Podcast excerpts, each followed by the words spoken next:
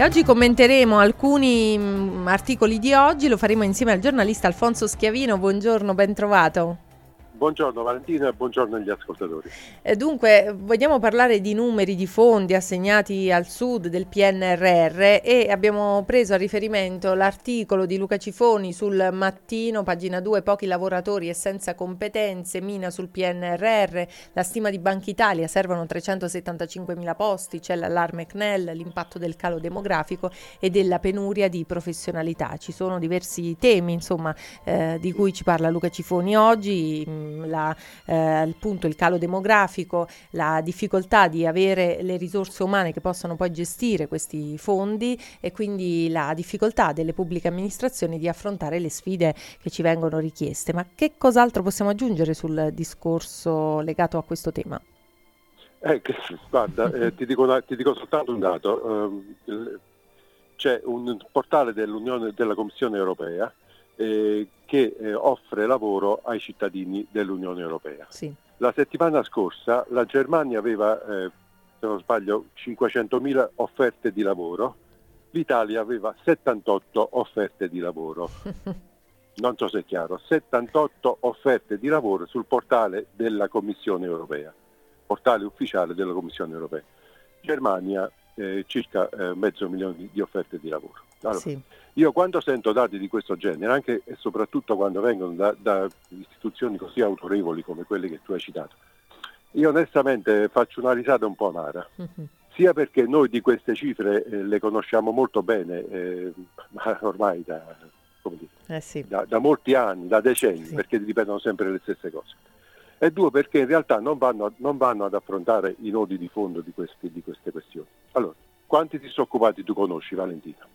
Eh, eh, qualcuno giovani sì. disoccupati, sì. qualcuno lo conosci, sì. qualcuno lo conosco anche io, giovani disoccupati, laureati.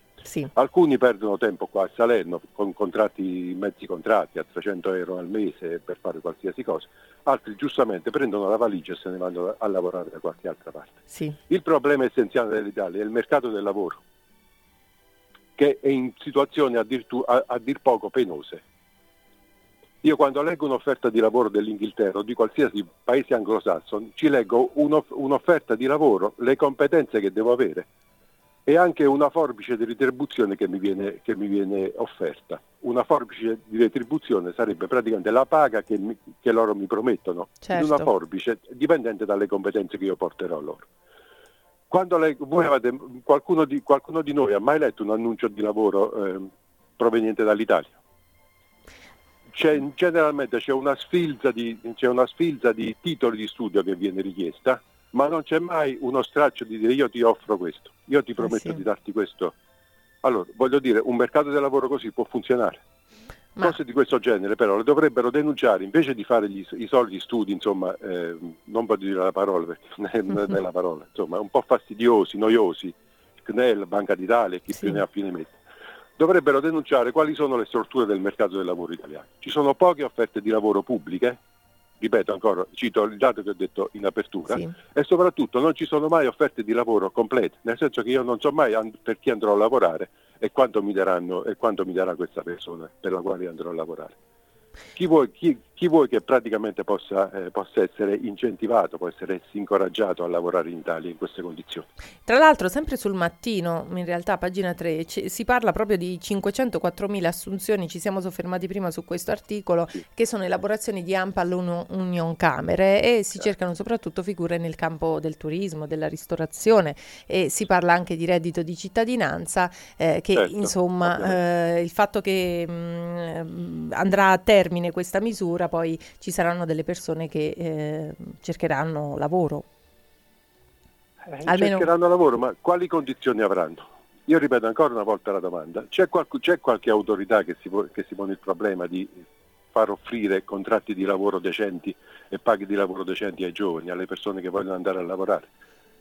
C'è qualcuno che lo fa, o, continuiamo tutti quanti sempre a citare gli stessi dati, la mancanza, di, la mancanza di buona volontà. La buona volontà ce n'è, hai voglia quanta ce n'è, soprattutto nostra, dire, nel mezzogiorno. C'è gente che si è ingegnata per fare qualsiasi cosa, per mettere il famoso piatto a tavola.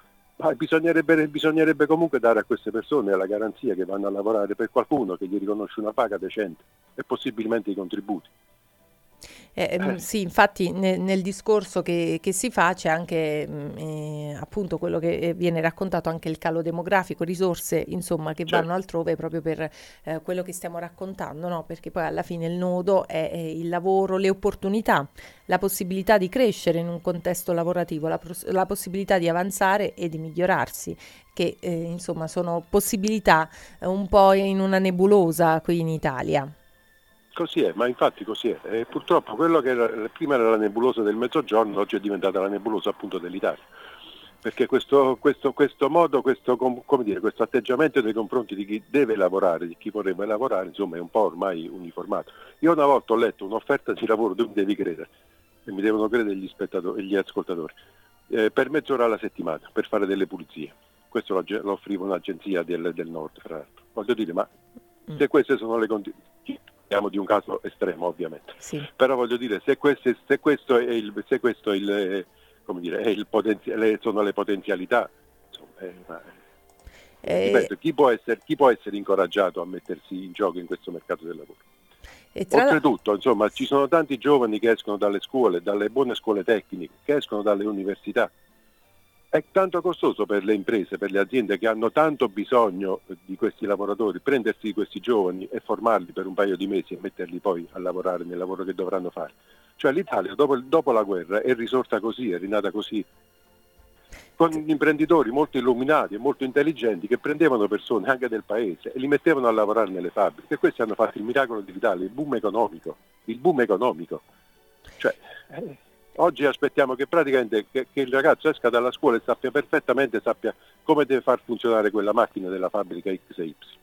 Ma così è un po' difficile, penso. Tra l'altro si parla anche di pubblica amministrazione e di possibilità eh, date dai fondi del PNRR. Siamo sempre sul mattino a pagina 2, l'articolo di Nando Santonastaso. Al sud assegnato il 41,5%, ma senza capacità di spesa si perderanno 14 miliardi.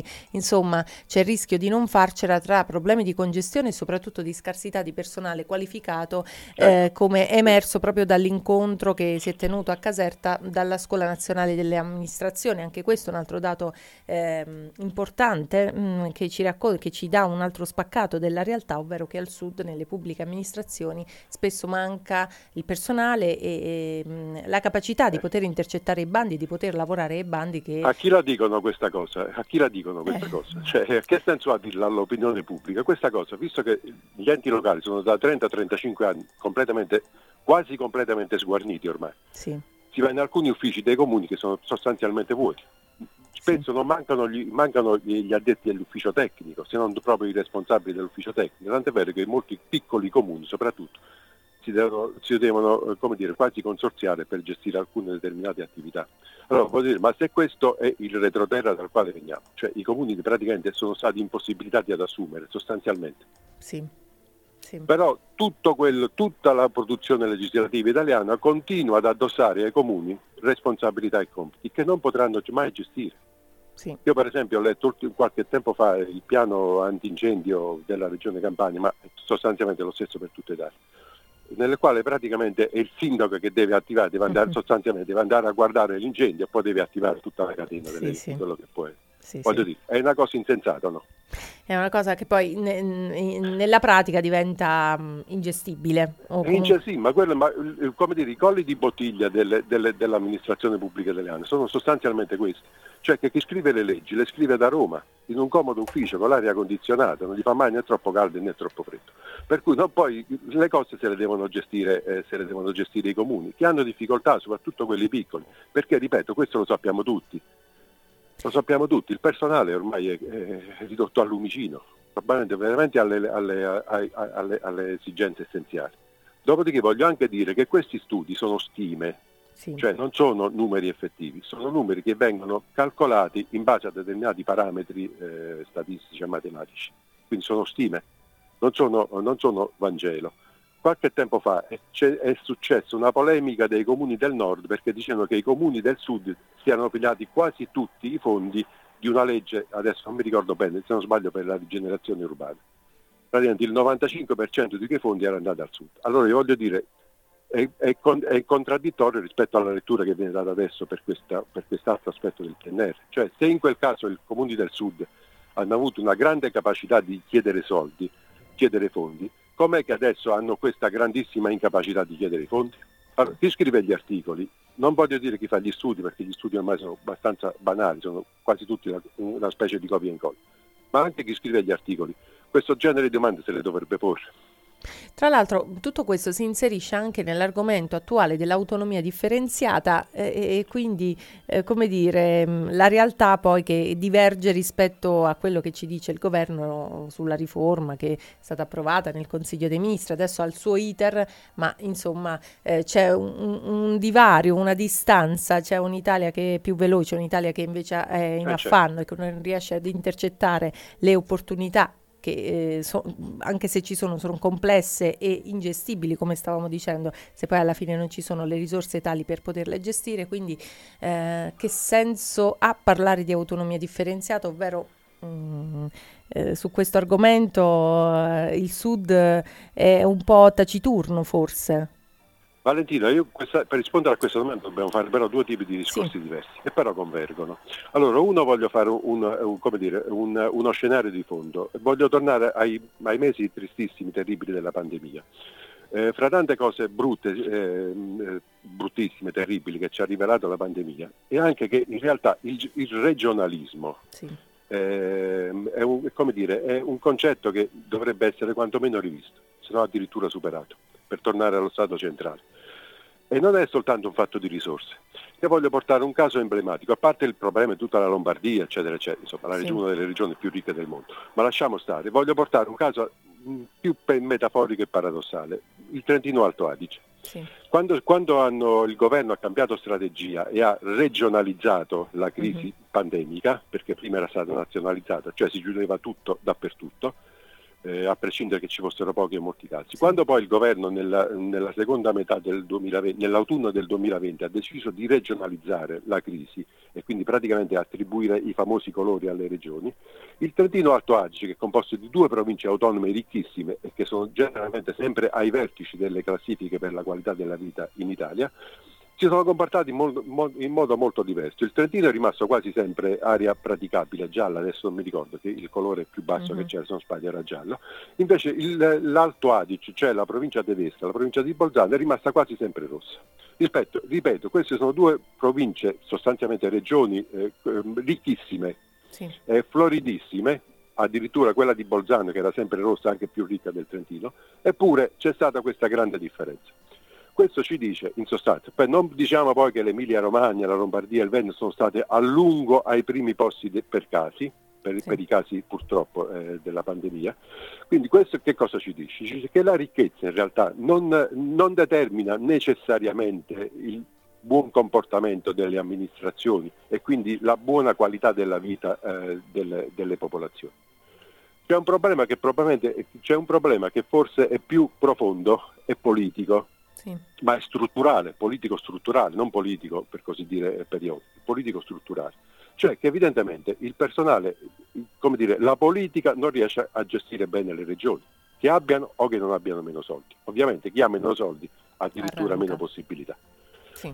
Questo, questo, è un conto. Per quanto riguarda l'autonomia differenziata, io penso personalmente che è un progetto se, di cui non si farà niente io mi sono letto il decreto legge che è stato, che è stato sì. approvato l'altro giorno. Eh, se ho, se ho, contato bene ci vorranno almeno 14 o 16 passaggi. Sì parliamo di passaggi, cioè di letture parlamentari, di negoziati fra il governo e la regione, di rilettura parlamentare, di indirizzi che dovrà dare il Parlamento, di approvazioni della Giunta, di approvazioni del Consiglio dei Ministri, di nuovo negoziato fra la regione.